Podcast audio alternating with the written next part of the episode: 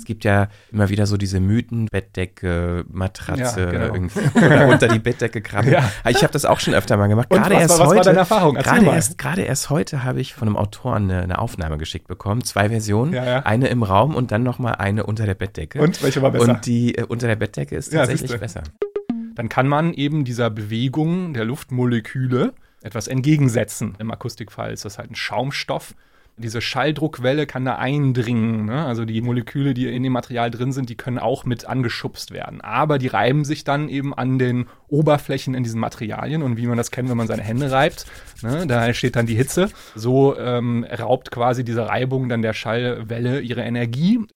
Ja. Genau, man muss wirklich auch ein bisschen Lust auf Handwerkern haben. Ich glaube, sonst braucht man damit gar nicht wirklich anfangen. Wenn man noch, wenn man zwei linke Hände hat und noch nie irgendwie was, eine, eine Schraube irgendwo reingedreht hat, dann sollte man das lieber sein lassen oder fragt halt Freunde, die irgendwie handwerklich ein bisschen begabter sind, ob man das zusammen macht. Also mein grundsätzlicher Tipp ist bei allem, habt Spaß dabei. Ja, ich meine, das soll doch vor allem auch Spaß machen. Herzlich willkommen zur Frequenz. Ich bin Christian Konradi und wie ihr schon gehört habt, sind dieses Mal auch wieder Gäste dabei. Jesko Lohan ist Toningenieur und betreibt die Plattform acousticsinsider.com. Katharina Zehe ist Tischlerin und baut seit Jahren Akustikmodule für Heimstudios. Und das auch zusammen mit Jesko. Kurz gesagt, die beiden bieten Lösungen, um Räume so zu gestalten, dass sie gut klingen. Und genau darum soll es auch in dieser Folge gehen. Ihr lernt, was Schall ist, wie er sich durch den Raum bewegt, wie er abgebremst, aufgefächert und gesteuert werden kann. All das mit dem Ziel, die bestmögliche Podcastaufnahme hinzubekommen. Dabei gibt's natürlich auch jede Menge Tipps für euch. Gleich geht's los. Viel Spaß. Werbung. Wer wissen will, was man mit den eigenen Händen alles schaffen kann, der sollte die Werkstattgespräche hören. Werkstattgespräche, der Macher-Podcast. In dem Podcast von Hornbach stellen leidenschaftliche Macher ihre Projekte vor. Hansen wird mit seinem Bruder zusammen ein pedalgetriebenes, zwölfrädriges Amphibienfahrzeug bauen, um damit einmal quer durch Alaska zu fahren. Hallo Hansen. Hallo. Äh, habt ihr sie noch alle? Das ist äh, genau die richtige Frage für den Einstieg, würde ich sagen. Werkstattgespräche von Hornbach findet ihr auf Apple Podcasts, Spotify, Deezer und überall da, wo es Podcasts gibt. Jesko, Katharina, schön, dass ihr da seid. Hallo, Hi. danke für die Einladung Ja, nochmal. vielen Dank. Wie seid ihr zum Thema Sound gekommen? Fangen wir vielleicht mit dir, Katharina, an. Du bist ja eigentlich Tischlerin, deshalb ist es bei dir vielleicht umso interessanter, abwechslungsreicher, überraschender. Wie bist du zum Thema Sound gekommen? Tatsächlich habe ich einfach einen Anruf von, von Jesko bekommen, den ich da auch nicht kannte. Wir hatten eben eine gemeinsame Freundin, die ihm erzählt hat, dass ich Tischlerin bin und genau, da habe ich das erste Mal überhaupt von Absorbern gehört. Hat er mich eben gefragt, ob ich Lust hätte, mit ihm zusammenzuarbeiten. Genau, so kam ich da. Und wie war deine Reaktion? Wie Absorber? Hm, habe ich noch nie gehört. Was soll ich da bauen? Ja, also wir haben uns dann auch ziemlich schnell getroffen und er hat mir das alles erklärt, äh, wie was wo und ist jetzt auch kein Kunstwerk. So, deswegen ja, war ich da eigentlich total angetan. Vor allem mit Jesko zusammenarbeiten war von Anfang an richtig angenehm. Es hat einfach gepasst. Genau. Und sicherlich auch eine Abwechslung zu den normalen Tischlerarbeiten, kann ich mir Genau, vorstellen. vor allem habe ich in dem Moment auch in der Zeit gar nicht so viel getischlert, tatsächlich. Da war ich ähm, eher anders tätig eben. Genau, aber es war, ja, mich hat sehr gefreut, die Chance zu bekommen, da mal so ein bisschen einzusteigen. Also was das Handwerkliche angeht äh, und die Bauarbeiten und deine Erfahrung da, da werden wir gleich äh, auch später noch mehr zu hören. Jetzt fehlt schon ein Begriff Absorber, der Mhm. ja so gleich in die äh, ähm, Akustikrichtung äh, geht. Jesko, du bist Toningenieur? Also ja, also ich bin, ich bin Autodidakt-Toningenieur tatsächlich. Ich bin ursprünglich ähm, Luft- und Raumfahrttechnik-Ingenieur und äh, habe mein Leben lang eben Musik gemacht und habe dann nach dem Studium irgendwann äh, gemerkt, irgendwie, ich will eigentlich mit Musik was machen. So, ich will das eigentlich das Hobby zum Beruf machen und habe dann eben nochmal gecheckt, ob ich nicht irgendwie dieses Ingenieursding mit dem Kreativen verbinden kann. Bin dann hier in, in Berlin auch nochmal zur TU gegangen, habe dann nochmal studiert weiter und äh, habe halt in dem Zuge dann eben auch direkt angefangen, als Mischer zu arbeiten. Das war also, nachdem ich jahrelang immer hobbymäßig irgendwie produziert habe, war das immer der Teil, das Mischen, was mich am meisten interessiert hat. Was ist das? Mischen? Das bedeutet im Prinzip, wenn du ähm, Tonstudio dir vorstellst, ne, da ist halt der Typ, der sitzt vor diesem mega riesen Elektronikpult mit diesen ganzen Schiebern dran. Ne? Das ist der Mischer und was der, der hat halt auf jeder von diesen Schiebern hat er eine Tonspur, also ein Instrument in einem Song. Und dann ist es halt seine Arbeit, diese Instrumente, diese einzelnen Aufnahmen zusammenzuführen und daraus quasi das fertige Musikstück zu machen. Ne? Also da geht es vor allem darum, die Balance zwischen den verschiedenen Instrumenten halt so darzustellen, dass der Song wirklich sein Leben entwickelt und, ähm, und richtig zur Geltung kommt. Und natürlich dann auch auf einer technischen Ebene, auf allen Soundsystemen, Klangsystemen, auf dem Laptop, auf dem Handy, aber auf der fetten PA, überall halt gut klingt. Ne? Das ist sozusagen die Aufgabe des Mischers, sozusagen den Song, äh, zu, also die Spuren zusammenzuführen und dann aber auch dafür zu sorgen, dass der, der, der emotionale Kern des Musikstücks wirklich zur Geltung kommt und der Hörer da durchgeführt wird. Ne? Und äh, genau, und das habe ich halt eben äh, gemacht. Also äh, damit also sozusagen angefangen, das ist jetzt auch schon irgendwie zehn Jahre her und äh, vor allem elektronische Musik. Also ich habe hier in Berlin eben die, die Club-Szene, Techno House vor allem bedient und äh, bin dann auch irgendwann rüber geschwappt in so die Elektropop-Szene. Und ähm, so das, wie nennt sich das? Äh, Tri Tribal House. ich kenne mich okay. mit den ganzen Genres eigentlich überhaupt nicht aus. Für mich ist es einfach nur, macht Spaß oder nicht, so nach dem Motto. Und ähm, Genau, und ähm, ja, das lief, das also habe ich jahrelang gemacht, hat super Spaß gemacht und äh, aber der Ingenieur in mir, der hat irgendwie, den hat es irgendwie gekitzelt, dann irgendwann habe ich, also, also vor allem ging es an der Uni natürlich hier in der TU los. Wir hatten ein Semester, hatten wir halt irgendwie Grundlagen Akustik. So, ne? In der Luft- und Raumfahrttechnik? Nee, das war jetzt hier in der TU, war das ähm, äh, Audiokommunikation und Technologie. Okay. Genau, mhm. sorry, da habe ich nochmal den Bogen zu spannen. Genau, das war also der, da hatte ich eben diesen Studiengang gefunden, der eben Ingenieur, Ingenieurswissenschaften und Musik zusammenbringt, sowohl auf einer technischen als auch in so einer kulturellen und künstlerischen Ebene. Da konnte man sich so ein bisschen äh, aussuchen, in welche Richtung man geht. Ne? Und ähm, genau, da habe ich irgendwie so das erste Mal mich irgendwie mit Akustik beschäftigt, aber ich weiß nicht, äh, ob äh, hier bei den Zuhörern auch der ein oder andere vielleicht mal ein bisschen Akustikseminar hatte oder sich damit ein bisschen auseinandergesetzt hat in der Theorie. Das ist oft alles sehr, äh, eben sehr theoretisch und nicht besonders ähm, anwendbar. Und ähm, ich habe aber dann, während ich äh, gemischt habe, irgendwann natürlich auch gemerkt, hm, mein Raum, der klingt halt wie Mist so, ja, und äh, das ist hier unglaublich schwierig. Und, äh, und habe dann eben angefangen zu recherchieren und irgendwie die eigenen Experimente zu machen und so, ne? Wie man das halt so tut bei mir im Studio. Und, äh, und dann kamen halt auch irgendwann die ersten und waren so, hm, das ist ja ganz geil hier eigentlich, ne? Und äh, hast du Lust, das mal für mich zu machen? Wie das halt so mal so losgeht, ne? Und dann haben wir halt einen sehr kleinen Rahmen, da habe ich erstmal einen sehr kleinen Rahmen, vielleicht aber auch maximal so ein Jahr das eben für so ein paar andere gemacht, dann auch selber die Module eben gebaut. Jetzt wieder zum Thema Absorber, da können wir gleich nochmal zukommen, was das genau ist dann. Ne? Aber das sind im Prinzip die, die Akustikmodule, ne? also diese, diese Dinger, die man sich dann ins Zimmer hängt, die dann irgendwie den Klang verändern. Und ähm, habe dann aber eben auch schnell gemerkt, also ich habe erstens nicht so die Fähigkeiten äh, ähm, holzverarbeitungsmäßig und auch nicht keine Lust eigentlich, das die ganze Zeit selber zu machen. Und, äh, und dann habe ich mich eben bei Kati gemeldet und äh, so haben wir dann eben zusammen angefangen und das wuchs und wuchs und wuchs. Und äh, ja, wie war die Frage nochmal? ja, wie, wie, ihr eigentlich da, wie ihr eigentlich da hingekommen seid. Genau. Also überhaupt dazu kamt auch, äh, ja, Paneele zu bauen, Studios einzurichten, genau. Leuten den Raum vernünftig, genau. also dazu, bringen, dazu zu bringen, dass der Raum besser klingt. Genau, genau. Darum geht's ja. Genau, genau. Und ähm, ja, das, das wuchs dann eben so weiter vor sich hin und ich habe dadurch, dass ich eben mische und vor allem eben diese Clubszene hier in Berlin auch eben sehr erfolgreich eigentlich bedient habe ähm, und auch diesen Einblick durch die Perspektive des Mischers in, die, in, die, in das Tun im Studio halt habe. Also wusst du, worauf kommt es eigentlich wirklich an? Was brauche ich als Mischer wirklich, wenn es um den, um den, die, die Akustik geht? Ne? Was sind so die Dinge, wo es wirklich, wo, wo man sie wirklich was reißen kann? Und was sind halt Dinge, worüber viel gequatscht wird, aber das ist eigentlich egal. Und ähm, aber hatte eben durch das, meine Kundenbasis da auch sehr großen Kontakt oder sozusagen mein Netzwerk und habe dann eben sehr schnell auch viele Aufträge hier in Berlin gekriegt. Also zum Beispiel äh, haben wir jetzt, aber jetzt auch schon ein paar Jahre her im, im ähm, wie heißt das Ding? Kater, Kater, wie heißt das Ding? Um die am Kater Holzig, Holzmarkt, Holzmarkt.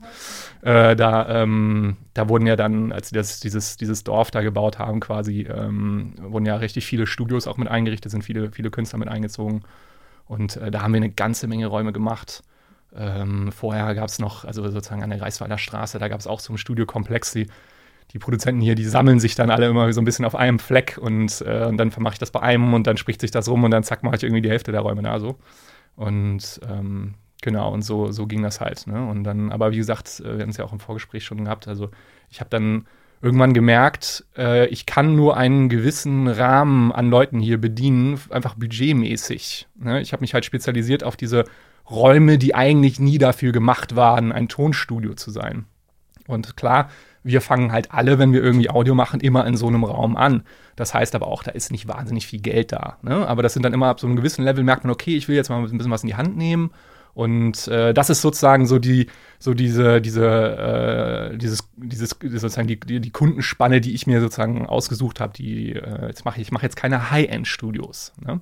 Ähm, und deswegen habe ich aber auch wahnsinnig viele Anfragen immer von überall gekriegt und auch Leute, die eben sagten, äh, hier kommst mal mit, komm mal hier nach Hamburg oder jetzt eben außerhalb von hier Brandenburg oder sowas, ne? Und äh, dann habe ich das kurz durchgerechnet und so preisvorschlagmäßig und dann war es halt ganz klar, das ist nicht machbar. Und ähm, ja, und dann eben vor so ein paar Jahren, ich glaube drei, ein bisschen mehr, zerquetschte Jahre, ist mir halt klar geworden, okay, ich kann aber den Leuten das ja auch einfach beibringen. Das ist jetzt kein Hexenwerk, was ich hier mache. Da gibt es viel Verwirrung zwar, wahnsinnig viel Informationen im Netz, aber es ist ein riesen Durcheinander, auch weil eben äh, nie ganz klar ist, ob diese Tipps jetzt gut sind für Leute, die gerade starten oder ob das eben etwas ist, was man nur im High-End-Bereich macht. Ob das wirklich etwas ist, wo man wirklich ein Akustiker für sein muss, um das überhaupt erfolgreich umzusetzen. Das heißt, da gab es eine ganze Menge Verwirrung und äh, aber es gab da ein Rieseninteresse, das auch irgendwie zu orten und dann da auch das ein bisschen zu simplifizieren und Anleitungen zu geben. Und so habe ich mich dann eben irgendwann äh, nicht, nicht nur, er, also erstmal erweitert und eben diese Online-Plattform Acoustics Insider gestartet, um eben den, äh, den, den Toningenieuren, den Produzenten, den Musikern, die von zu Hause arbeiten, die jetzt in ihrem Dachboden oder in ihrem extra Schlafzimmer oder im Keller irgendwie ein Studio einrichten und das aber auch selber machen wollen, da ist viel Interesse da, ähm, denen eine, eine, eine, ja, eine Hilfe zu leisten, ne? eine Plattform zu geben, wo sie lernen können einerseits, aber auch äh, wo sie sich orientieren können und, äh, und dann natürlich äh, teilweise auch mich äh, einstellen, anstellen können, um äh, sie durch diesen Prozess durchzuführen. Ne?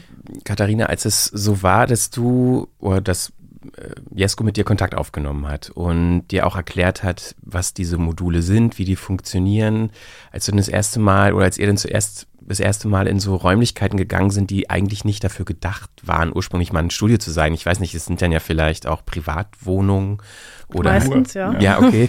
Ähm, Fast also ich finde ja immer diesen, oder ich, ich auch hier, ich meine, das kann man ja gerade mal beschreiben, das haben wir vor einer Weile äh, schon mal in der Frequenz beschrieben also diese Räume hier, als wir hier reinkamen und hier lang gelaufen sind, also allein die Schritte, das hat hier, es klang alles wie in so einer Kathedrale. Wenn man in die Hände geklatscht hat, das hat Gehalt ohne Ende. Hier sind ja so Gewölbedecken.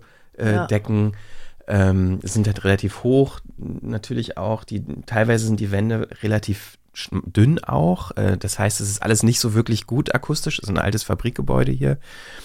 Und als wir dann diese Paneele hier angebracht haben und einfach so dieser Vorher-Nachher-Effekt, der ist unglaublich. Äh, wie ging dir das denn, als du das erste Mal wo reingegangen bist und meintest so, hä, wie, hier soll ein Studio werden? Das Naja. geht doch gar nicht. Tatsächlich äh, habe ich da bis, bis dato noch nicht wirklich drüber nachgedacht, weil Akustik einfach gar nicht mein Thema war. Ja. Und ich auch nie irgendwie, also klar habe ich schon mal gemerkt, okay, hier ist eine schlechte Raumakustik, so wenn sich viele Leute unterhalten, halt und ist laut und so. Aber Jesko hat mir das halt dann auch einfach gezeigt und meinte so, hör mal und hat geklatscht und er hat mich da halt total äh, reingeführt. Und für mich war wirklich richtig interessant, als ich dann, als wir dann das erste Studio fertig hatten, ich mich wirklich an den Platz gesetzt habe, äh, an den Arbeitsplatz quasi und dann erstmal den Unterschied gehört habe, wie die Musik jetzt bei mir ankommt und wie es in anderen Ecken des Raums vielleicht auch ist, ne? Also diesen Unterschied zu merken, das war für mich schon auch wirklich sehr interessant. Ich hatte damit einfach vorher wirklich also gar nichts zu tun. Und ähm, wie geht ihr da vor, wenn ihr in so äh, Häuser, Räume, Wohnungen geht, um ein Studio zu bauen? Bevor wir gleich zu den akustischen Eigenschaften der, der Paneele kommen, würde ich das gerne noch mal wissen. Wie geht ihr tatsächlich handwerklich dann vor? Also Jesko macht halt erstmal die Messungen normalerweise, oft auch schon einfach, bevor wir überhaupt dann da zusammen mit den Modulen ankommen und hat dann vorher halt auch schon einen Plan gemacht eigentlich, ne? Wo kommt was, wie muss es am besten, das alles berechnet und ja, dann, dann sind wir da und checken die Wände aus, wie die so, wie die so sind und die Decke, ob man da was aufhängen kann und genau, dann geht's los, ne? Das macht man wie? Klopfen, Probebohrungen. Ja, Und, äh, man hat ja auch als Handwerkerin schon so ein bisschen öfters mal Sachen an Wände montiert, so deswegen ist das natürlich dann auch, man, man lernt ja auch immer mehr dazu, ne? Also, und die sind ja jetzt auch nicht super schwer. Also meistens gibt's da keine, also wir hatten schon auch, wir hatten schon auch manchmal Probleme. Uns kam auch schon mal ein äh, Diffusor fast, fast von der Decke wieder runter. Dazu muss ich aber sagen, das war tatsächlich nur ein einziges, Ein einziges Mal, Mal. und es war der erste Job. Und es war das schwerste Modul, was wir je gebaut haben. Ja? Also ähm, das war irgendwie so, äh, da haben wir dann auch unsere, unsere Lektion gelernt in Genau. dem Moment. Mhm. Okay, jetzt äh, haben wir also schon gehört, ihr macht oder es gibt Module, ähm, es fehlen Begriffe wie Absorber, Diffusor. Äh, also vielleicht können wir mal anfangen.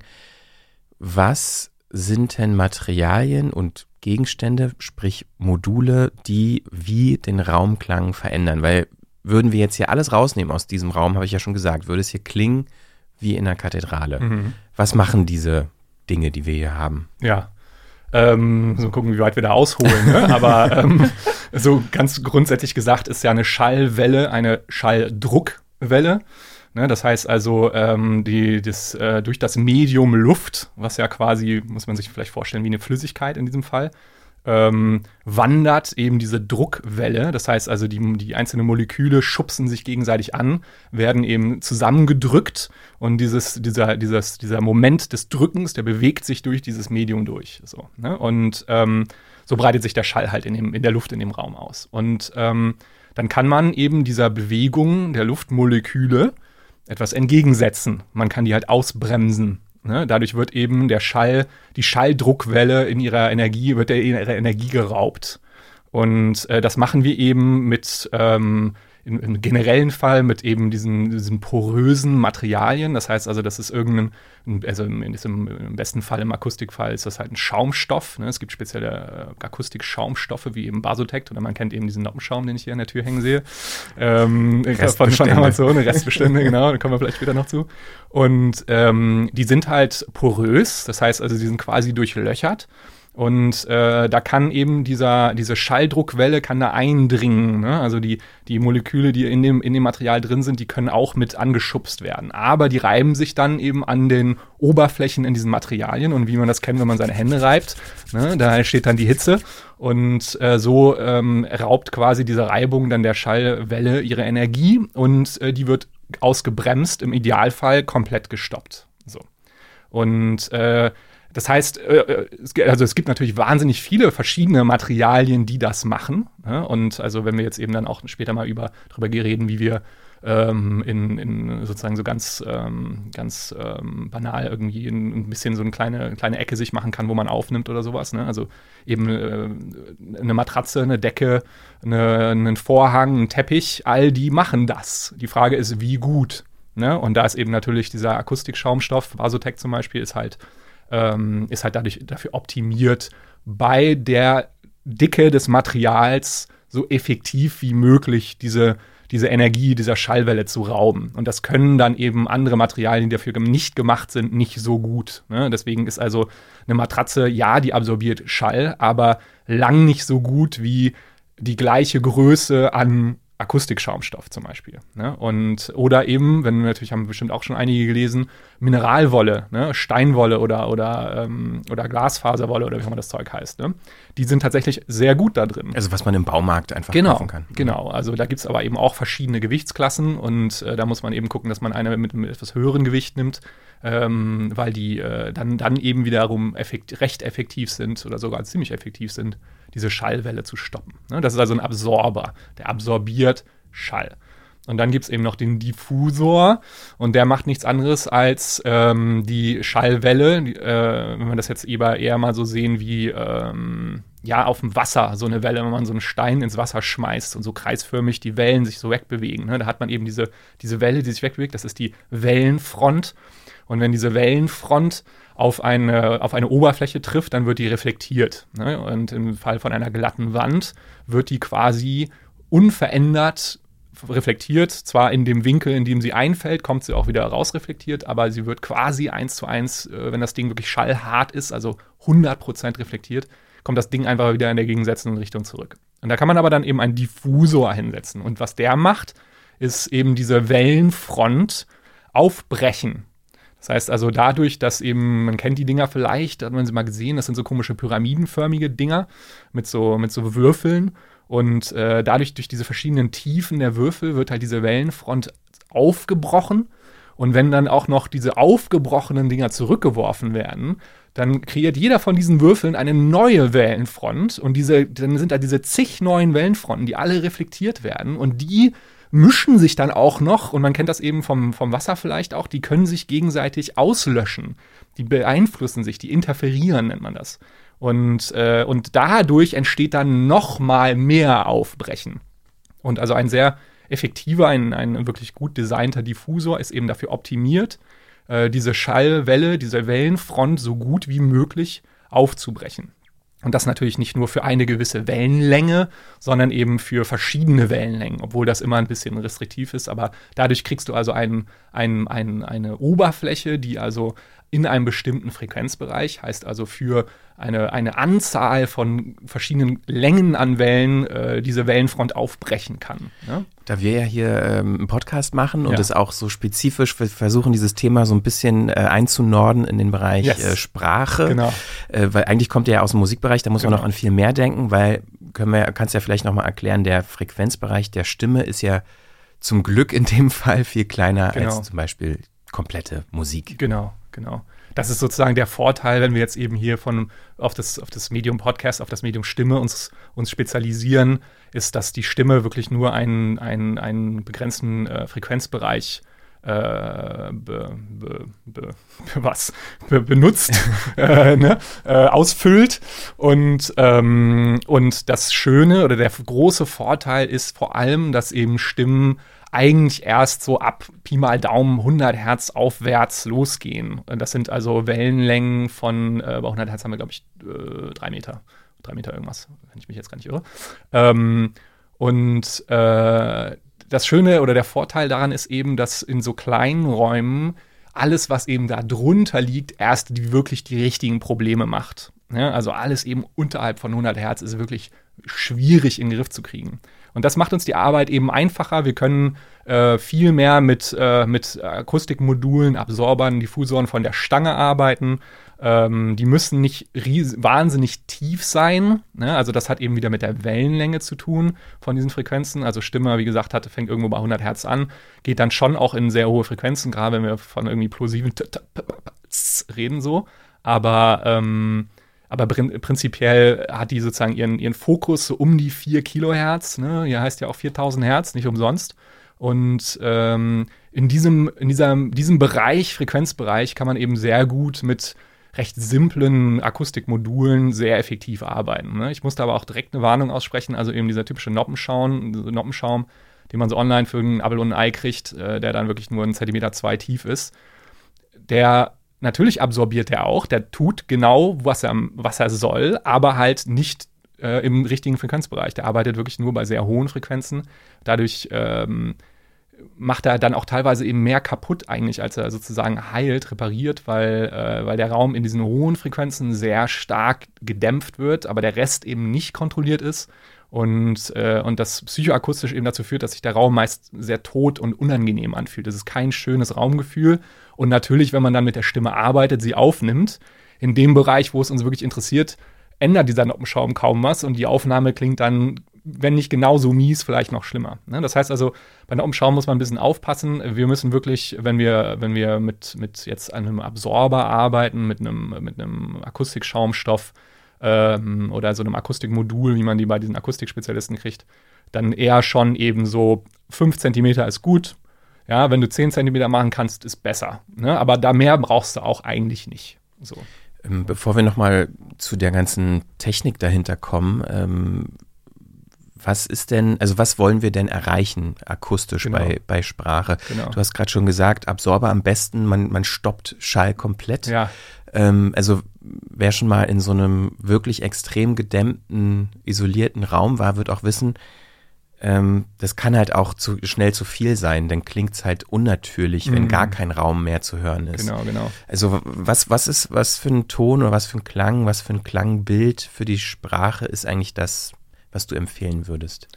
Ja, das ist eine interessante Frage, weil das ist auf der einen Seite eine technische Anforderung, auf der anderen Seite eine kreative Anforderung. Und auch, muss man nicht unterschätzen, einfach ein, eine Frage von Raumgefühl, ob man sich in dem Raum wohlfühlt. Und diese drei Anforderungen, die sind nicht unbedingt alle gleich. Ja, das ist eben, deswegen streiten da sich auch Leute drüber und äh, Konstante, das hört irgendwie nie auf. Ähm, und man muss einfach finden, wo man sich da am liebsten äh, zurechtfindet oder wo man diesen Kompromiss dazwischen findet. Wir können ja erstmal auf der technischen Seite anfangen würde man wahrscheinlich ganz klar sagen, wenn es wirklich rein um die Sprachverständlichkeit geht bei der, bei der Übertragung von der Stimme dann in, in, zu dem Zuhörer, ähm, am liebsten hätten wir gar keinen Raum. Ne? Da hätten wir einfach nur das, was aus dem Mund rauskommt und zack ins Mikrofon rein und fertig. So, ne? ähm, auf, der, ähm, auf der kreativen Seite äh, ja, genau, da ist dann die Frage auch so ein bisschen, wollen wir das als Podcaster in unserem Medium haben? Manche Leute mögen das, wollen das, es hat gewisse Vorteile. Man kann natürlich auch im Nachhinein noch wieder Hall hinzufügen, wenn man das will, ähm, artifiziellen Hall. Aber ich persönlich höre ziemlich viele Podcasts und ich finde es zum Beispiel total charmant, wenn man ein bisschen Raum mithört. Das gibt dem eine Intimi- Intimität, ähm, das gibt dem ein, ein, ein Persönlichkeitsgefühl, man ist ein bisschen näher dran an der Person. Ne? Aber das ist eben Geschmackssache für den Zuhörer. Und dann aber kommt da noch dazu, wir, die wir hier jetzt diesen Podcast aufnehmen, wir sitzen jetzt hier halt eine Stunde oder was in diesem Raum und wir wollen ja eigentlich entspannt hier ein bisschen quatschen. Ne? Und dafür brauchen wir, also hätten wir am liebsten ein gutes, angenehmes Raumgefühl.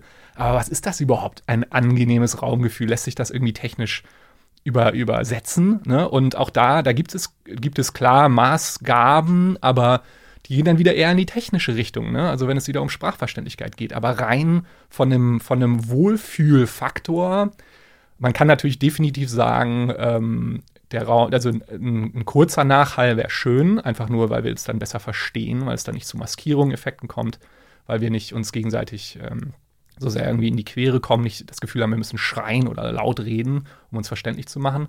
Das ist natürlich die eine Sache, also kurzer Nachhall wäre schön.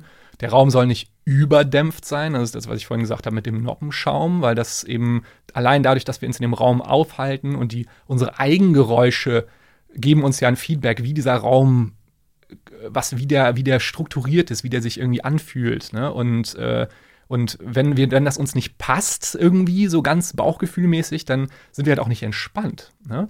Und äh, das heißt, überdämpfen ist nicht cool. Das heißt, irgendwo, irgendwo dazwischen, so, ne? Irgendwie so schöne kurze Nachhaltzeit, nicht überdämpft. Wir gucken jetzt hier gerade, also ich gucke hier gerade natürlich euren Raum auch an. Ihr habt hier ähm, auch eine schöne Zahl von Diffusoren. Ne? Und die brechen halt eben dann wieder auf, anstatt zu absorbieren. Das Interessante ist bei diesem Aufbrechen, aufgebrochene Reflexionen fühlen sich eben nicht so an, wie Schall, der an einer glatten Wand reflektiert. Dadurch ist der Raum lebendig, aber sehr entspannt. Ähm, und auf einer technischen Seite hat er wahrscheinlich eine ziemlich kurze Nachhaltzeit in diesem Bereich, der uns interessiert. Ähm, und äh, das ist dann wiederum eben, das ist so ein, so ein Qualitätsding, das lässt sich schwer ähm, quantifizieren auf einer technischen Seite. Ne? Und ähm, genau, aber vielleicht erstmal so weit. Ne? Ja, aber dieses, dieses wohlig, dieses wohlige Gefühl finde ich, also das lässt sich wirklich sehr schwer beschreiben. Das Total. kann man eigentlich nur mit Erfahrung Genau, irgendwie, So ist es, absolut. äh, irgendwie festmachen, weil ich merke das halt auch, wenn wir drüben im Büro sind und da halt irgendwie auch uns länger unterhalten und halt jeder macht seinen Kram am Computer und so. Und dann kommt man irgendwann ins Studio und nimmt hier was auf, dann ist das, fühlt sich das fast en- wie entspannt an. Also Total. im Vergleich Absolut. einfach Raum und das ist wirklich ja nur einen Meter entfernt. Genau, ja. Ähm, wie unterschiedlich so ein Raumgefühl akustisch Voll. sein kann und wie sich das auch auf die Psyche auswirkt und auf das Wohlbefinden. Das ist echt Wahnsinn. Unglaublich, ne? Ja. Ja. ja, also die, die Qualität äh, von dem, von einem richtigen oder einem, eben einem guten Klang, in Anführungsstrichen, was, was auch immer das sein mag, aber die Qualität davon ist extrem hoch. Das wird, also ist sehr unterschätzt. Ne? Es gibt ja tatsächlich auch in dem, in dem Architektur Architectural Acoustics, also wird dann auch, da kann man mal ein bisschen mal nachlesen, ist so ein, so ein Nischending, ne? aber teilweise wird das halt total vernachlässigt, wenn hier irgendwelche Architekten halt diese krassen Beton-Glasbauten bauen. Sieht fantastisch aus, aber du willst da eigentlich reingehen. Oder wenn du reingehst, willst du halt direkt wieder rausrennen, ne? weil dann dein, dein Hirn, dein Gehör, dein Bauch, wie immer sagt dir nur so, ne, also hier fühle ich mich nicht wohl. Ne? Das ist halt, ist halt schade eigentlich. Ne? Und ganz umgekehrt, wenn die sich halt darum kümmern, ist das fantastisch. Du gehst da rein und willst gar nicht wieder raus. Ne? Ähm, du hast ja schon Materialien angesprochen, hauptsächlich jetzt Schaumstoffe. Und Ja. du hast auch erklärt, wie der Schall da quasi gebremst wird und, und dass bestimmte Frequenzbereiche äh, nicht reflektiert werden, Na- Nachhaltzeit minimiert und so weiter. Ich glaube, das hat man so grundlegend ganz gut verstanden.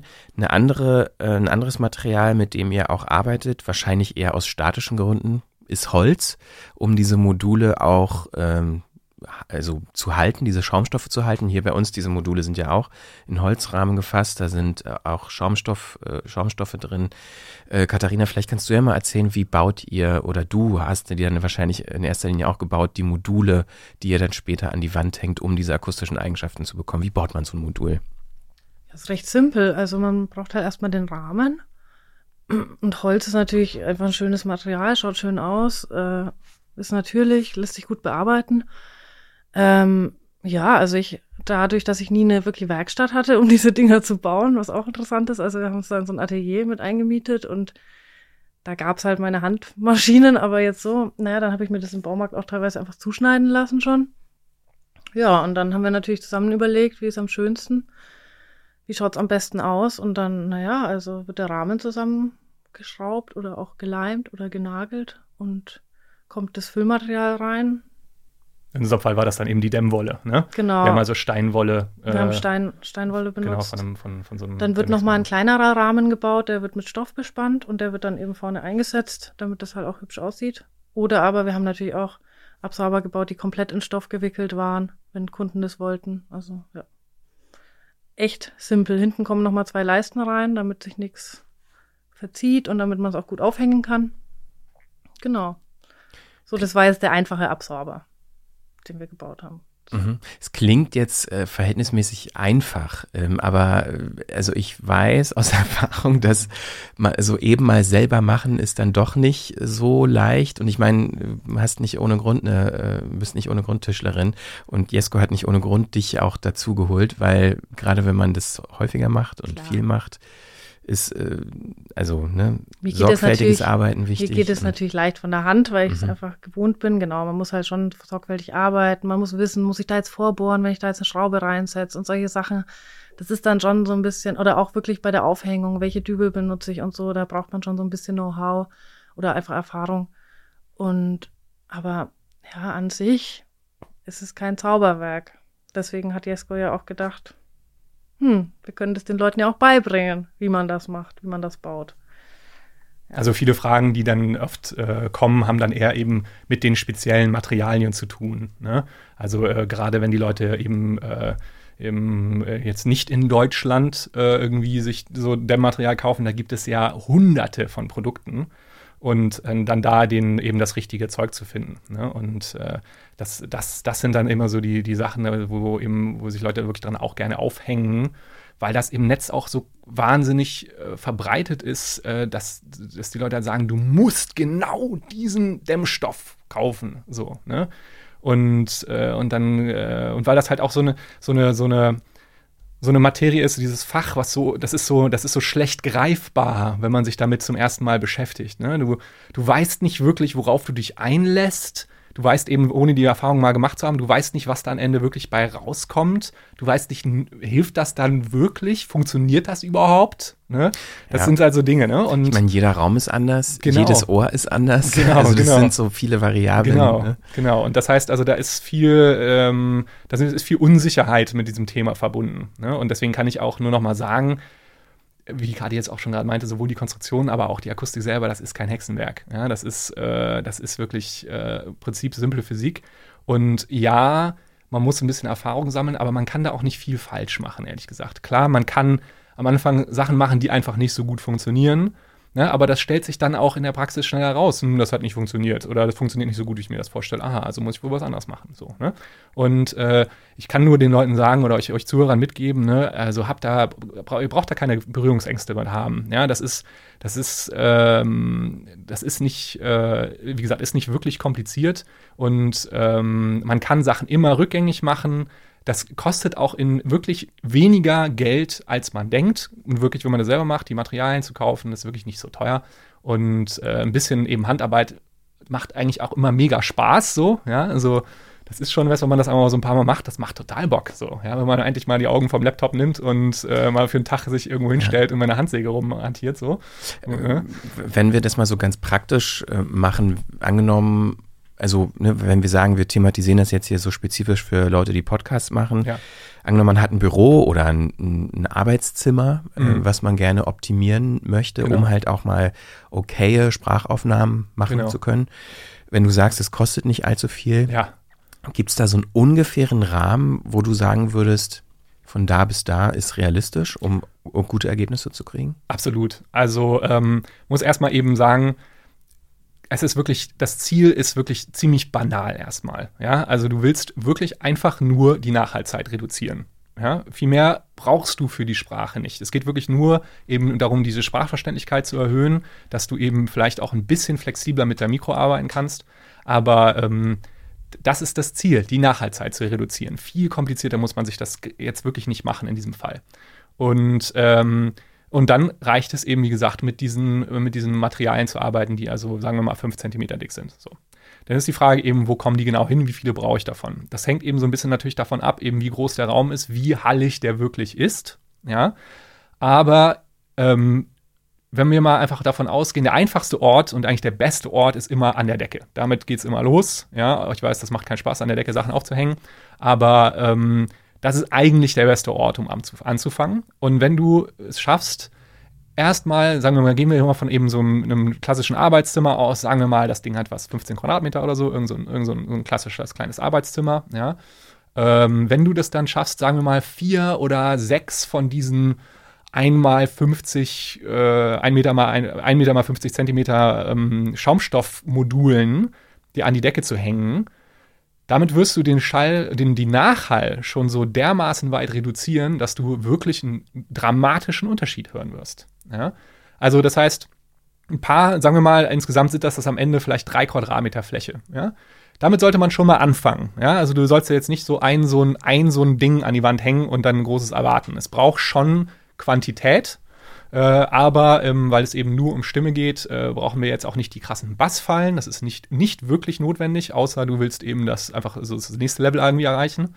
Ähm, sondern du kannst dir eben so einen klassischen, recht dünnen Breitbandabsorber nehmen und hängst dir davon eben, sagen wir mal, sechs unter die Decke, ja, ähm, und äh, drückst dadurch die Nachhaltzeit dann schon in einen Bereich, wo du wirklich einen, dramatischen Unterschied hören wirst. Ja.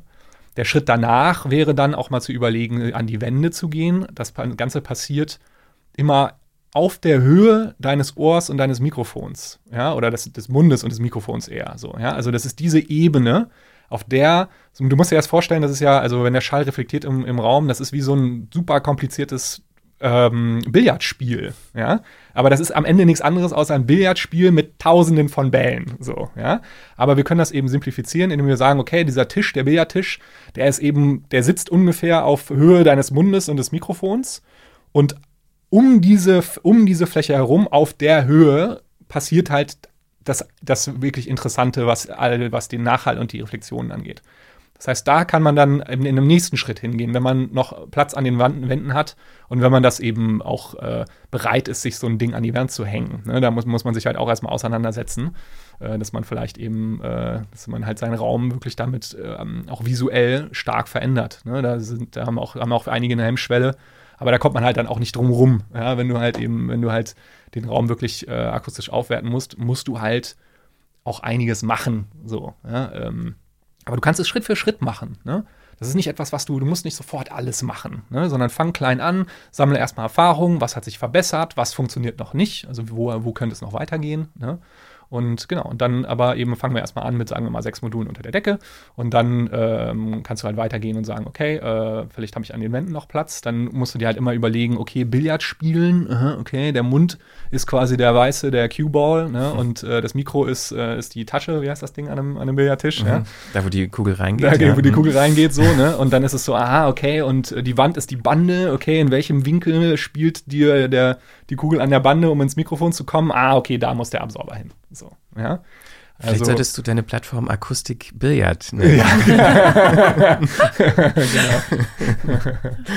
genau, ja.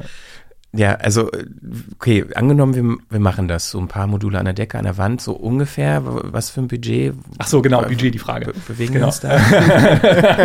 ja, das, kann, das ist tatsächlich immer so natürlich die erste Frage, ja. Wichtig, was was macht das und was klar, kostet das? Natürlich, natürlich.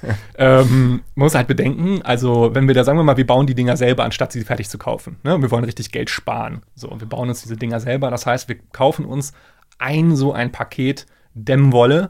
Ne, da sind dann diese Dinger drin, die sind, diese Dämmwollplatten, die sind typischerweise, sagen wir mal, wir nehmen die 4 Zentimeter dicken. Da sind dann, glaube ich, zwölf Stück in einem so, einem- so, einem- eine, so einem Paket drin. Ne? Also das heißt, mit einem so einem Paket sind wir gut ausgestattet. Das Paket kostet 34 Euro, 35 Euro, Ja. sagen wir mal. Ja? Mit dem Ding können wir quasi zwölf von diesen Teilen bauen. So, jetzt müssen wir natürlich noch den Rahmen und den Stoff, und wenn das schön aussehen soll. Also der Stoff ist vor allem teuer, wenn man das richtig macht, aber man kann dafür irgendwie einen billigen Molton nehmen. Ne, das ist dieser, Bühnen, äh, dieser Bühnenvorhang. Da gibt es also, äh, kriegst du im Internet bestimmt äh, Plattformen, wo du nur Molton in zigtausend Farben und Stärken und so kaufen kannst. Das kostet dann auch nicht mehr besonders viel. Und dann landen wir am Ende bei einem Modul, das kostet dann 50 Euro max. Ja, und ähm, wenn du das dann natürlich noch selber baust, dann äh, investierst du dann nochmal, sagen wir mal, ein bis zwei Stunden Arbeit in ein so ein Ding. Ne? Aber das heißt, du kannst dir diese sechs Module oder sagen wir mal sogar zwölf, ja, weil wir diesen ganzen Pack Dämmwolle verbraten wollen, äh, kostet dann also, äh, was sind wir dann, 50 mal 12? Äh, 600. so, Ja, genau, ne? Mathematik, yes. und, ähm, und ein Tag Arbeit. Ne? Aufhängen Nochmal. ist nochmal so ein Ding, so, ja, aber äh, sagen wir mal zwei Tage Arbeit insgesamt. Ne? Und äh, damit kannst du dann erstmal wahrscheinlich die nächsten fünf Jahre super arbeiten. Ja? Das wäre auf jeden Fall ein gutes Heimwerkerprojekt jetzt für die Zeit, Ja, das stimmt. alle irgendwie oder viele zu Hause sind. Ja, das ist ja auch so ein Punkt, äh, den wir gerade oft äh, gespiegelt kriegen, dass natürlich mehr Leute von zu Hause arbeiten, auch Podcasts immer mehr zu Hause produziert werden. Ähm, und da kommen natürlich auch die Fragen so, wie kann man da die, die Akustik irgendwie verbessern? Klar, vielleicht hat nicht jeder das Know-how oder die Zeit oder vielleicht auch nicht das Geld, sich jetzt Module zu bauen oder zu kaufen, um die an die Wand zu hängen. Es gibt ja immer wieder so diese Mythen, du hast, glaube ich, schon angesprochen, äh, Bettdecke, Matratze, Ja, genau. irgendwie, keine Ahnung, Kopfkissen über den Kopf äh, oder unter die Bettdecke krabbeln. Ja. Ich habe das auch schon öfter mal gemacht. Gerade was erst war- was war heute, deine Erfahrung? Erzähl Gerade erst, gerade erst heute habe ich von einem, ähm, von einem Autoren eine, eine Aufnahme geschickt bekommen. Zwei Versionen. Ja, ja. Eine im Raum und dann nochmal eine unter der Bettdecke. Und welche war besser? Und die äh, unter der Bettdecke ist Ja, tatsächlich besser. Ja, ja. Und hat das bei dir Spaß gemacht, als du es gemacht hast? Unter Na, nur für kurze Aufnahmen. Also länger unter der Decke Aha. ist natürlich Luft. Luft, ja, ja. Problem. Ja, ja, das sind dann immer so die Nebeneffekte, daran denkt man gar nicht. Ne? Mhm. Aber das scheitert dann nicht daran, dass es scheiße klingt, sondern das scheitert daran, dass du da stickst darunter. Ja, ne? ja, ja. Also für Sprach, also für Gespräche ist es ungeeignet oder irgendwie, keine Ahnung, so über Skype äh, länger unter der Bettdecke mit Leuten reden. Ist vielleicht auch nicht so angebracht. Aber also, ich meine, klar, aus der Erfahrung heraus weiß man ja schon, das macht was. ja. Genau, aber was, was hältst du von diesen Tipps so? Ich ja, mach das- doch einfach ja. Kleiderschrank auf, setz dich vor deinen vollen Kleiderschrank und sprich da deine Sachen ein. Naja, also wie gesagt, es geht ja darum, den Nachhall zu reduzieren und erstmal in einen winzigen Raum zu gehen. Damit hast du halt natürlich erstmal einen super kurzen Nachhall. Ja, du hast dann so ein bisschen das Problem, dass die Wände halt super nah an dir dran sind und deswegen alles, was reflektiert wird, ähm, immer noch sehr stark in der Aufnahme eigentlich äh, präsent ist. Das heißt, man hat dann eben diese Erstreflexion, diese, diese, ganz, diese Reflexion, die ganz kurz direkt nach der Sprache im Mikro Mikrofon landen. Und die haben auch einen ganz gewissen Klangcharakter und der ist eigentlich meistens nicht so schön. Ja, deswegen ist so ein bisschen das Problem, wenn du in so eine, in so eine Abstellkammer gehst, dass du dann eben diesen super kleinen Raumklang damit drin hast. Ja, die Sprachverständlichkeit ist wahrscheinlich gar nicht so schlecht. Obwohl das, ja, muss man weiß nicht, hängt dann sehr davon ab so. Aber ähm, äh, ob das gut klingt, ist immer noch eine andere Frage. Aber du kannst dann eben recht schnell mit so ein paar einfachen Mitteln natürlich diese Reflexion auch zumindest ein bisschen unterdrücken. Eben einfach eine Decke an, an, die, an die Wand hängen. Ne? Nimmst eine alte, eine alte Bettdecke, die du, äh, die du nicht mehr brauchst und äh, drapierst die irgendwie so im, so auf drei Wände um dich herum, ne? Und ähm, das, äh, das wird auf jeden Fall einen Unterschied machen. Wie gesagt, eine Bettdecke ist jetzt nicht optimal zum Schallabsorbieren und, ähm, und ähm, ist wahrscheinlich in den meisten Fällen eben auch eher sozusagen recht dünn. Ne? Das kommt dann eher eben so Richtung, geht dann eher eben so Richtung Noppenschaum vom Effekt. Aber zum Ausprobieren, darum geht es ja. Ne? Also wie gesagt, keine Berührungsängste haben, einfach mal ausprobieren, mal machen. Ne? Also ich bin ja auch ein großer Fan davon, einfach kleine Testaufnahmen zu machen. Du setzt dich da rein und dann laberst du halt deinen Standardsatz ins Mikro und dann nimmst du es wieder ab und dann redest du deinen Standardsatz nochmal ins Mikro rein und dann hörst du dir das einfach mal an. Vergleichst mal. Ne? Und, äh, und wie, was gefällt dir besser?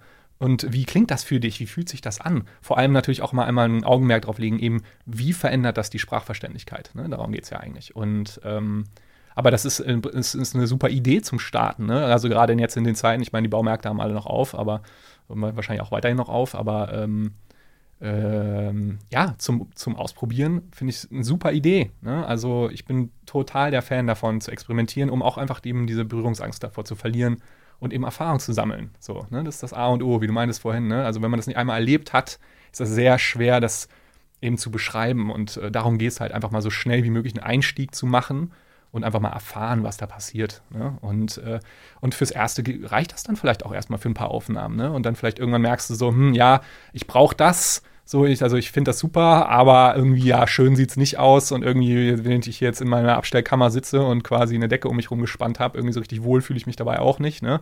Und dann nimmst du halt, gehst halt zum Baumarkt und dann nimmst halt einen Huni in die Hand ne? und ähm, baust dann halt eben auch nicht die zwölf Module, sondern halt nur vier oder zwei für deine Abstellkammer erstmal. Ne, und äh, oder einfach wickelst das Ding erstmal in, in den Müllsack ein ne, und in, in, in dünne Plastikfolien stellst es dir einfach hin, so, ja, und äh, das funktioniert dann auch. Das sieht auch furchtbar aus, ja, aber das funktioniert. Ne? Solange diese Plastikfolie sehr, sehr dünn ist, ist das auch okay. Ja. Stimmt, es sollte aber auf jeden Fall äh, ummantelt werden in irgendeiner Form, ne, genau. ne, mit Stoff oder so, weil diese Partikel von den Dämmmaterialien, wenn die durch die Luft fliegen, auch, glaube ich, nicht so gut ja, also sind. ich habe das, das ist auch ein, wird oft gefragt, ne? Und äh, ich bin, ich habe da mal recherchiert, einfach mal, weil ich mal herausfinden wollte, was ist jetzt eigentlich Sache, ne? Und ich meine, es stellt sich heraus, natürlich, dieses Dämmmaterial gibt es schon seit Ewigkeiten und das ist hochreguliert und das ist in allen Gebäuden drin. Ne? Und das heißt also, man muss wirklich vor dem, vor dem chemischen, äh, was da drin passiert, muss man eigentlich keine Angst haben. Äh, was doof ist, sind eben diese, Mikro, diese Mikrofasern, wenn die halt durch die Luft fliegen und äh, du die auf die Haut kriegst oder einatmest oder sowas. Ne? Das ist nicht so geil. Aber das ist halt die, die physische ähm, Irritation eher als die chemische. Und davor kann man sich natürlich leicht schützen, indem man das Ding einfach einpackt. Ne? Äh, wir packen es zusätzlich trotzdem nochmal in Plastikfolie ein, auch weil das eben dieses Dämmmaterial manchmal so ein bisschen riecht.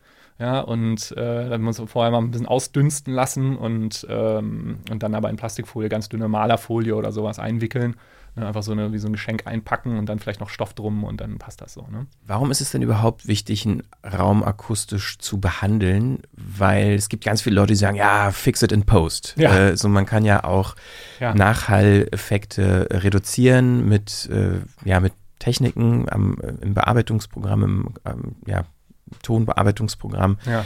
Ähm, man kann äh, Lautstärken anpassen, wenn jetzt irgendwie einer mal weiter weg vom Mikrofon ist oder wie auch immer. Man kann ja irgendwie so viel im Nachhinein machen. Ja. Warum ist es denn wichtig, schon vor, ganz am Anfang, sprich am Raum anzufangen? Ja, also äh, banal gesagt, Scheiße rein, Scheiße raus. ne? ähm, äh, das ähm, äh, also es hat viel auch damit zu tun, einfach sich den Prozess zu erleichtern. Ja, also wenn man das eben eine Weile macht, wirst du merken, dieses Post-Processing äh, je nachdem, wie viel du da eingreifen musst. Aber das dauert halt. Ne? Ich meine, klar, wenn du irgendwie nur ein bisschen verschönerst, ist das eine Sache. Aber wenn du wirklich Sachen reparieren musst in der Aufnahme, das geht halt teilweise, also was heißt teilweise, es geht immer nur bedingt.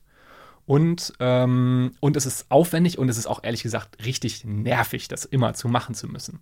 Und äh, du machst dir halt das Leben so viel einfacher, wenn du halt dafür sorgst, dass du einfach kaum Post-Processing machen musst. Ne? Wenn du einfach dafür sorgst, dass was da im Mikro drin landet, du quasi eins zu eins so weiterverwenden kannst. Das, äh, also ich, kann auch, ich kann auch definitiv sagen aus der Toningenieursseite, besser wird es nicht klingen, als wenn du nichts machen musst. Wenn es so gut ist, dass du wirklich nichts machen musst, ne? ähm, besser wird es nicht. Und ähm, das heißt also, es ist äh, auf jeden Fall sowohl von einem Workflow her als auch von der Klangqualität her, ist es äh, super sinnvoll, wenn man wirklich das ernst meint und langfristig eben arbeiten will und halt, sagen wir mal, jede Woche oder vielleicht sogar noch häufiger ne, seinen, seinen Podcast produziert, dass du dafür sorgst, dass du dir das Leben halt so einfach wie möglich machst. Ne? Und, äh, und das fängt halt dann eben ganz am Anfang an. Ne? Mhm.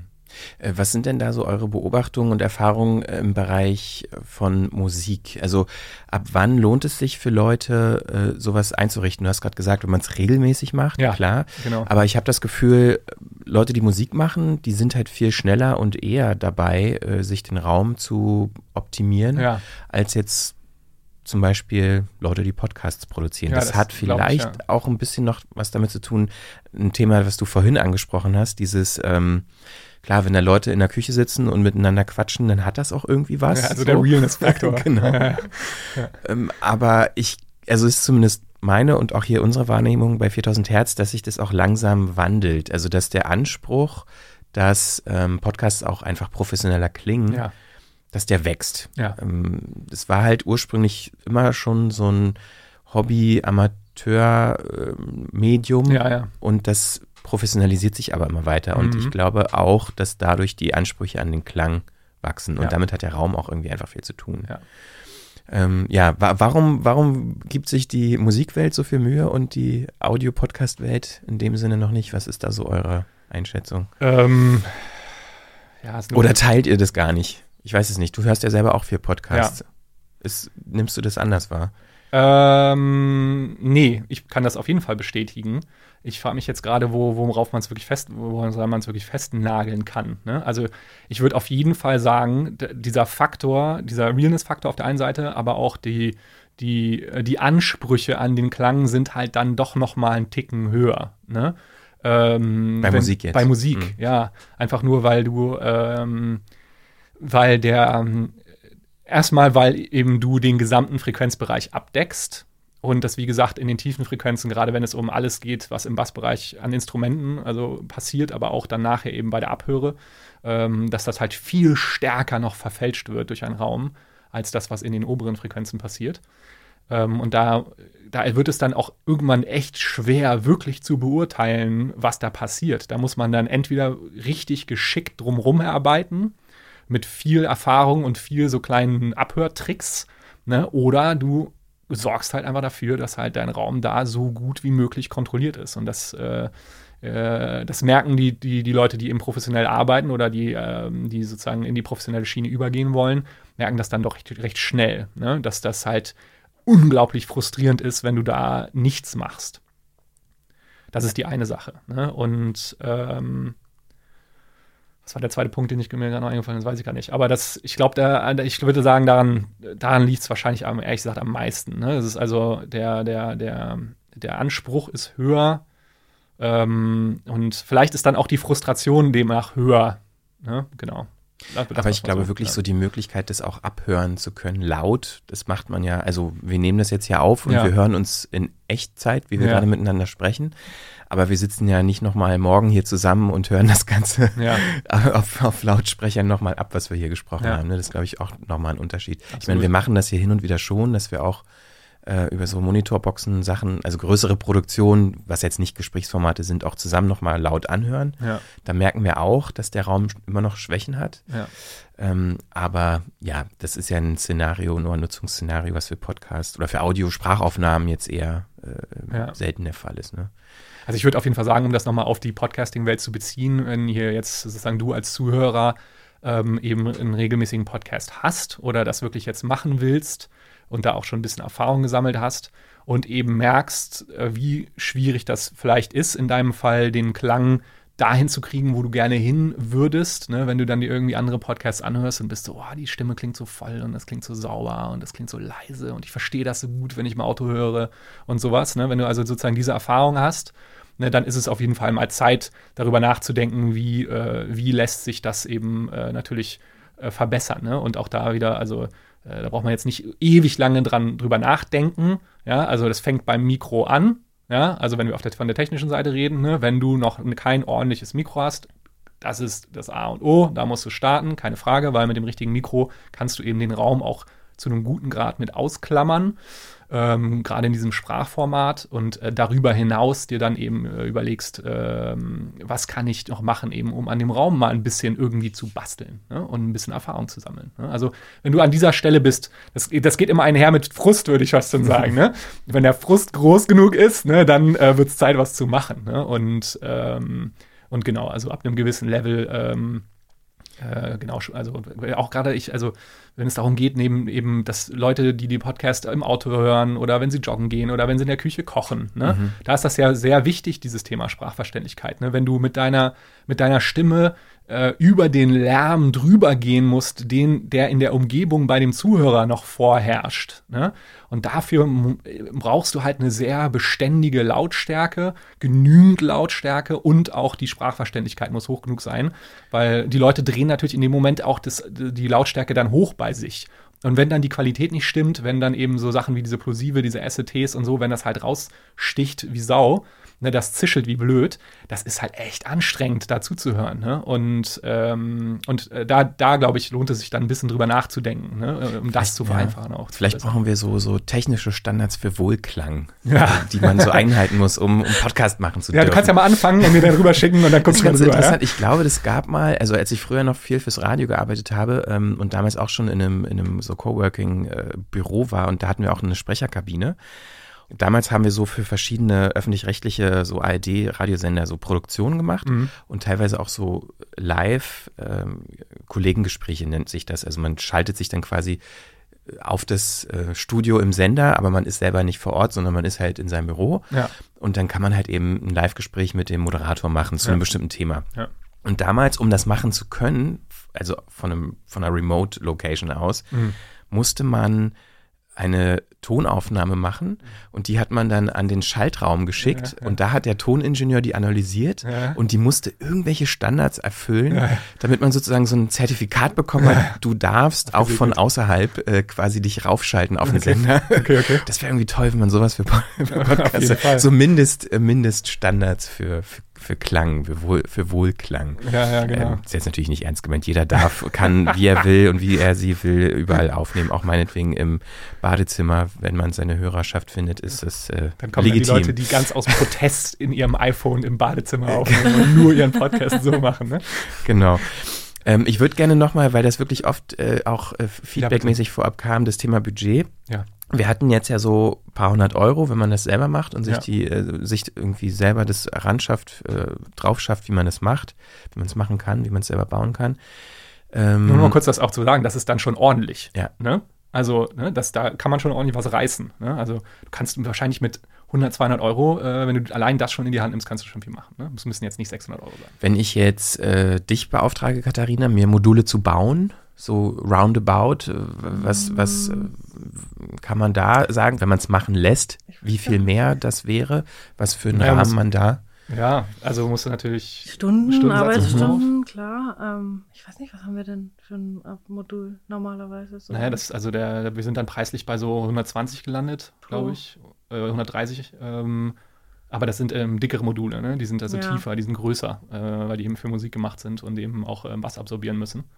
Ähm, ja, ich glaube auch sowas, 120 Euro pro Modul. ja, aber das, das ist normal, ne? Mhm. Also wenn du die Dinger eben fertig äh, kaufst, das sind dann ja auch äh, mit ein bisschen Glück Qualitätsstandards, die du äh, alleine selbst, wenn du jetzt nicht äh, wirklich ähm, pfiffig mit Holz umgehen kannst, ähm, schwer äh, zu erreichen äh, oder schwer zu erreichen sind. Ne? Und ähm, klar, wir haben die dann mit, mit, mit ein bisschen Übung kommen wir da auch dann hin oder sind wir natürlich da auch hingekommen, aber ähm, das fließt da dann auch mit rein. Das ist, ein, das ist eine andere Qualität, ne, wenn du die fertig kaufst. Ja, ne? und welches Material? Manche Leute wollen dann halt auch noch schicker und wollen Buche statt Kiefer und geölt und so weiter. Dann wird es natürlich immer teurer, weil dann brauche ich natürlich auch länger. Das Material kostet mehr. Aber sowas wie 120 Euro hat normalerweise, glaube ich, Mhm. gekostet, ja. Was natürlich auch man nicht äh, unterschätzen darf, wenn man es selber macht, ähm, was für Materialien man verwendet. Ich meine, ihr habt gerade gesagt, Steinwolle ist ein guter Tipp eigentlich. ja. Ähm, ist natürlich auch brandschutzmäßig gut, Ja, die brennt genau. nicht. Und dann wickeln wir Aber- das schön in Holz und Stoff ein und dann du wieder die Zunge. Ja? Naja, aber ich meine, das sollte man auch nicht äh, unterschätzen, dieses Thema, wenn man sich jetzt anfängt, irgendwelche äh, Matratzen, Schaumstoffe im Baumarkt zu kaufen und die Ja. sich an die Wand zu hängen, die vielleicht schnell und leicht entflammbar sind. Ja. Ähm, das ist auch ein Thema, was auch nochmal vielleicht als Tipp selber machen ist gut, aber selber machen vielleicht nur, wenn man sich auch Sachen anliest und im Zweifel vielleicht doch jemanden beauftragen, Absolut. äh, wenn man Geld hat, weil Absolut. dann ist das einfach sicherer. Ja, ich glaube auch genügend Leute merken dann auch schnell, dass es über ihre Grenzen überschreitet, auch einfach vom Zeitaufwand her. Ne? Es dauert halt. Das, du musst dich halt hinsetzen und das abarbeiten. Und irgendwann merkst du halt, äh, irgendwann drin bist du nur so, boah, jetzt habe ich aber gar keinen Bock mehr. So, ja. Ja, genau, man muss wirklich auch ein bisschen äh, Lust auf, auf, auf Handwerkern haben. Ich glaube, sonst braucht man damit gar nicht wirklich anfangen. Wenn man noch, wenn man zwei linke Hände hat und noch nie irgendwie was, eine, eine Schraube irgendwo reingedreht hat, dann sollte man das lieber sein lassen oder fragt halt vielleicht Freunde, die irgendwie handwerklich ein bisschen begabter sind, ob man das zusammen macht. Kann ja dann auch richtig Spaß machen. Also, ja.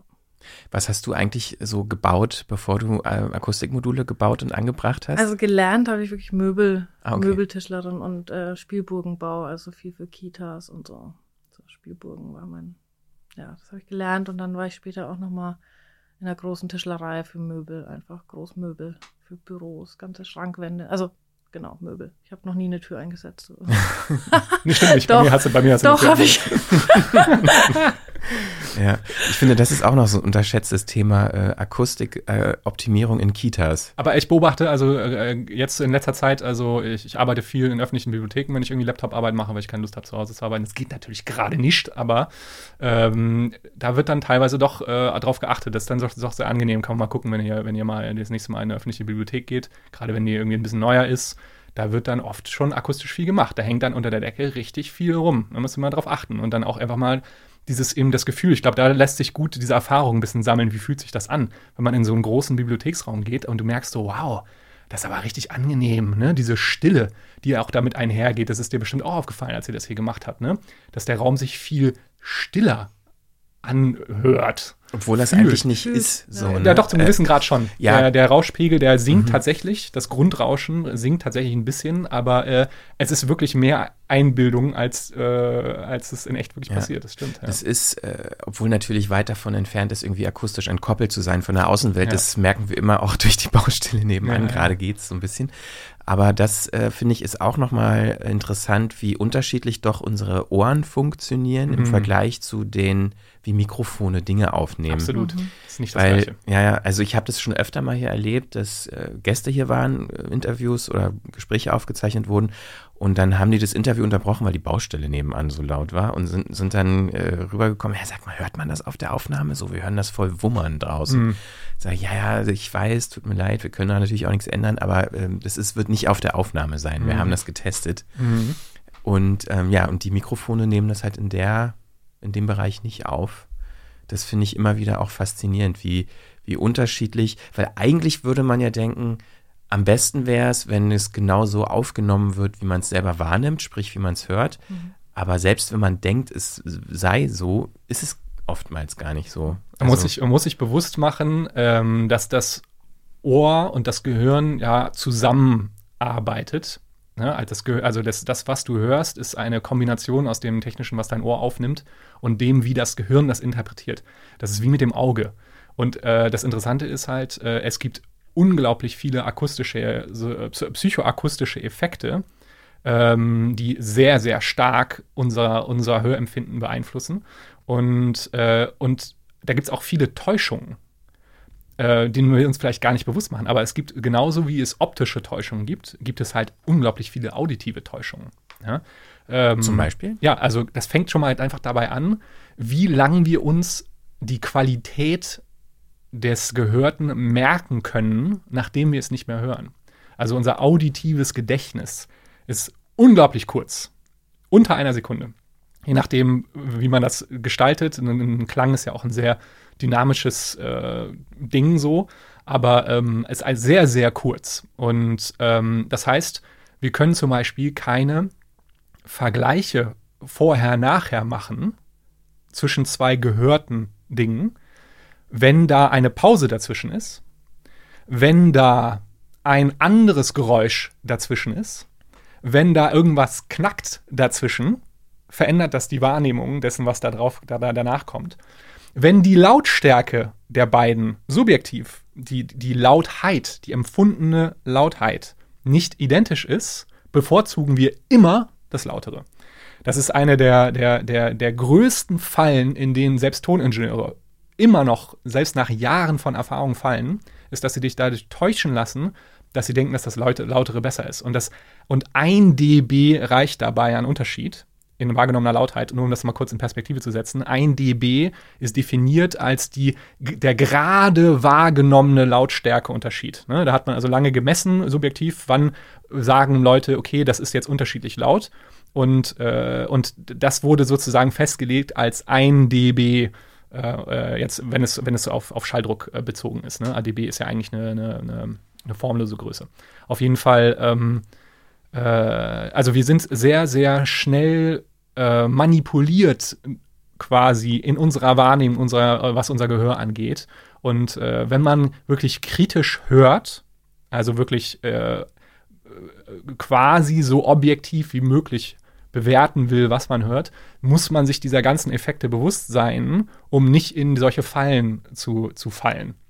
Und äh, die wichtigste dabei ist definitiv die, äh, die wahrgenommene Lautstärke. Ne? Also immer hier, liebe Zuhörer, wenn ihr irgendwelche Audiovergleiche macht, immer diese Spuren, die ihr aufnimmt, erstmal in der Lautstärke so abgleichen, dass die ungefähr gleich laut sind. Ja, was heißt ungefähr? Am besten sind sie so, so gut es geht gleich laut. Ja? Das ist auch wiederum eben nicht so schwer, weil nicht so einfach, weil Lautheit an sich gar nicht so klar definiert ist, was das wirklich ist. Ja, da haben sich schon viele, viele, viele über Jahre ja, die, die, die Zähne dran ausgebissen. Aber wir können erstmal das subjektiv machen und sagen, okay, diese Stimme mache ich jetzt genauso laut wie die andere in der Spur. Ne, und jetzt kann ich vergleichen. Ne? Und dann kann ich hören, wie unterscheidet sich die Tonalität, die Klangqualität der Stimme an sich, wie laut ist das Rauschen im Hintergrund im Vergleich zwischen den beiden, ne? ähm, wie höre ich jetzt im Vergleich die plosive STP? Ne? Wie hören die sich an? Wie sehr stechen die heraus?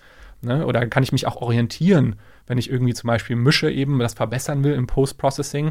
Der beste Tipp, an gute Ergebnisse ranzukommen, ist, du ziehst dir ein fertiges Produkt, einen fertigen Podcast, eine fertige Aufnahme, ziehst du dir mit in deine, in deine, in deine DAW, in dein, dein, dein Audiobearbeitungsding und gleichst die Lautstärke an und jetzt kannst du nämlich sagen, okay, äh, wie hört sich das in diesem fertigen Ding an? Ah, okay, diese S's und T's, ah, so laut sind die. Mm, okay, okay. Also muss ich mit meinem DSer da jetzt das ungefähr so einstellen, dann, und dann kann man das so ungefähr abpassen. Ne? Oder, ah, die Stimme klingt so voll. Mm, mm, okay, also muss ich mit meinem EQ vielleicht da noch mal ein bisschen nach, nach äh, oder kann ich noch mal ein bisschen nachregeln. Ne?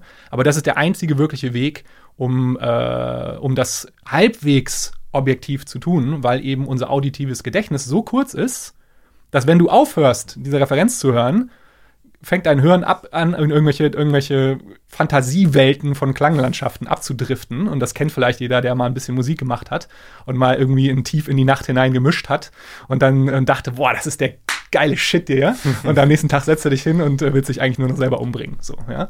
Das ist, das ist so, das ist, das ist so der Effekt davon. Ja? Und äh, der einzige Weg da drumherum ist eben, sich konstant mit Referenzen bei gleicher Lautstärke wieder auf die Bahn zu lenken, dein Hören wieder zu, zu konditionieren in die richtige Richtung. Auf jeden Fall auch ein guter Tipp, trotzdem zwischendrin mal eine Pause zu machen und das mal einen Tag Ja, liegen zu lassen und dann nochmal mit sauberen. Ohren nochmal zu hören. Das äh, geht nicht nur bei Musik, sondern auch bei Podcast-Produktionen Genau. kann das durchaus ähm, Absolut. hilfreich sein. Also da waren jetzt wirklich eine, eine Menge Tipps äh, schon dabei. Also mein grundsätzlicher Tipp ist bei allem, habt Spaß dabei. Ja, ich meine, das soll doch vor allem auch Spaß machen. Ne? Nicht zu sehr sich da irgendwie reinsteigern. Ne? Am Ende kommt es darauf an, was, äh, was beim Zuhörer, wie der sich fühlt, was der da mitbekommt. Ne? Und das heißt also, wenn du, du als äh, Podcaster Spaß an der Sache hast, dann kommt das auch am Ende, an. Und äh, das ist das A und O. Ja? Und äh, nur noch mal kurz, ich habe auch so ein viel von dem, worüber wir gerade geredet haben, habe ich noch mal zusammengefasst in einem, in einem PDF. Das könnt ihr euch bei mir auf der Website runterladen unter www.acousticsinsider.com Verlinken wir in den slash- Shownotes. Genau, forward slash Frequenz. Und da könnt ihr hingehen ihr kennt das wahrscheinlich, ne, dann E-Mail eingeben und dann kriegt ihr dieses Ding zugeschickt. Da sind noch mal auch ein paar andere Sachen drin. Das sind also sozusagen meine, ich nenne das die dreieinhalb essentiellen Dinge für professionellen Podcast-Sound. Und äh, da könnt ihr vieles von dem noch mal auch äh, zusammenfassend äh, oder zusammengefasst noch mal nachlesen. Und äh, da sind noch ein paar andere Sachen auch noch mal drin äh, über die, die Akustik und äh, auch das Mikro und äh, Ich habe es gestern gelesen, ich kann es empfehlen. Das, äh, ist sehr gut zusammengefasst. Cool. Auch eigentlich nochmal so dem, was wir heute alles besprochen haben. Also wer das äh, noch lesen will, verlinkt in den Show Notes. Top. Katharina, hast du Tipps, ähm, wenn man Rechtshänder ist, natürlich den Hammer nicht in der Naja. linken Hand halten, wäre ein Tipp. Man, naja, man sollte halt vielleicht nicht zu viel erwarten. Dann schaut halt vielleicht der erste Absauber, den man selber baut, nicht so perfekt aus. Aber meistens wird man ja immer besser, umso mehr, öfter man das, die Sache macht.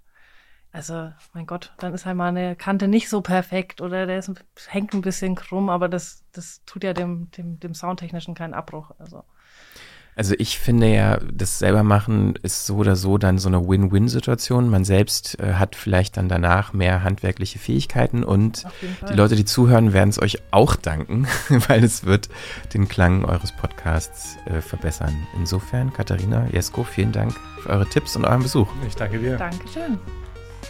Vielen Dank auch an euch fürs Zuhören. Falls ihr noch mehr hören wollt, dann abonniert doch den 4000 Hertz Podcast-Kanal.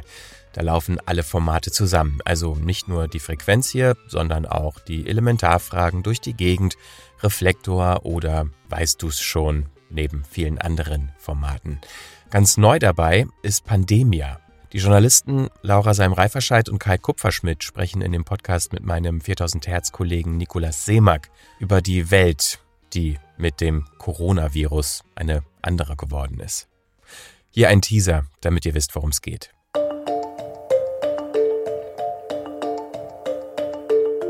Jeder Forscher, mit dem ich gesprochen habe in den letzten zehn Jahren, hat im Grunde genommen diesen Satz gesagt, es ist keine Frage, ob das passiert, sondern wann das passiert. Ich glaube, mir ist irgendwie jetzt auf einmal eine Sache ganz schlagartig klar geworden, dass es auch noch ein anderes Thema gibt, das so alle betrifft und das so schnell geschehen kann. Und, und das ist einfach, glaube ich, auch für mich so eine Grundmotivation für diesen Podcast, dass es gar nicht jetzt nur um Corona oder was auch immer geht, sondern dass man auf einmal versteht, hier, es gibt auch noch andere Dinge, wo wir die Natur einfach mal überhaupt nicht beherrschen. Also im Kopf schon, aber nicht im Herzen oder im Gespür angekommen, dass wir eigentlich jetzt selber in dieser Situation sind, wie ich es zum Beispiel in äh, Liberia erlebt habe, also während dem Ebola-Ausbruch. we can't go outside. Um, this is like letting all of us um, waiting around and, and dying at home. Pandemia. Die Welt, die Viren und wir. Ein Podcast von 4000 Hertz. Alle Folgen gibt's unter pandemia.4000hertz.de, unter riffreporter.de und überall, wo es Podcasts gibt. Wenn ihr gut findet, was wir hier machen bei 4000 Hertz, dann überlegt doch mal, ob euch unsere Podcasts auch Geld wert sind. Im Club 4000 Hertz könnt ihr uns mit einer Mitgliedschaft unterstützen. Los geht's ab 2,99 Euro im Monat und im Gegenzug bekommt ihr alle Produktionen werbefrei und etwas früher. Außerdem helft ihr uns mit einer Mitgliedschaft dabei, unser Podcast-Angebot aufrechtzuerhalten und zu verbessern. Mehr Infos auf club.4000herz.de. Den Link findet ihr natürlich auch in den Show Notes. Das war's soweit von mir.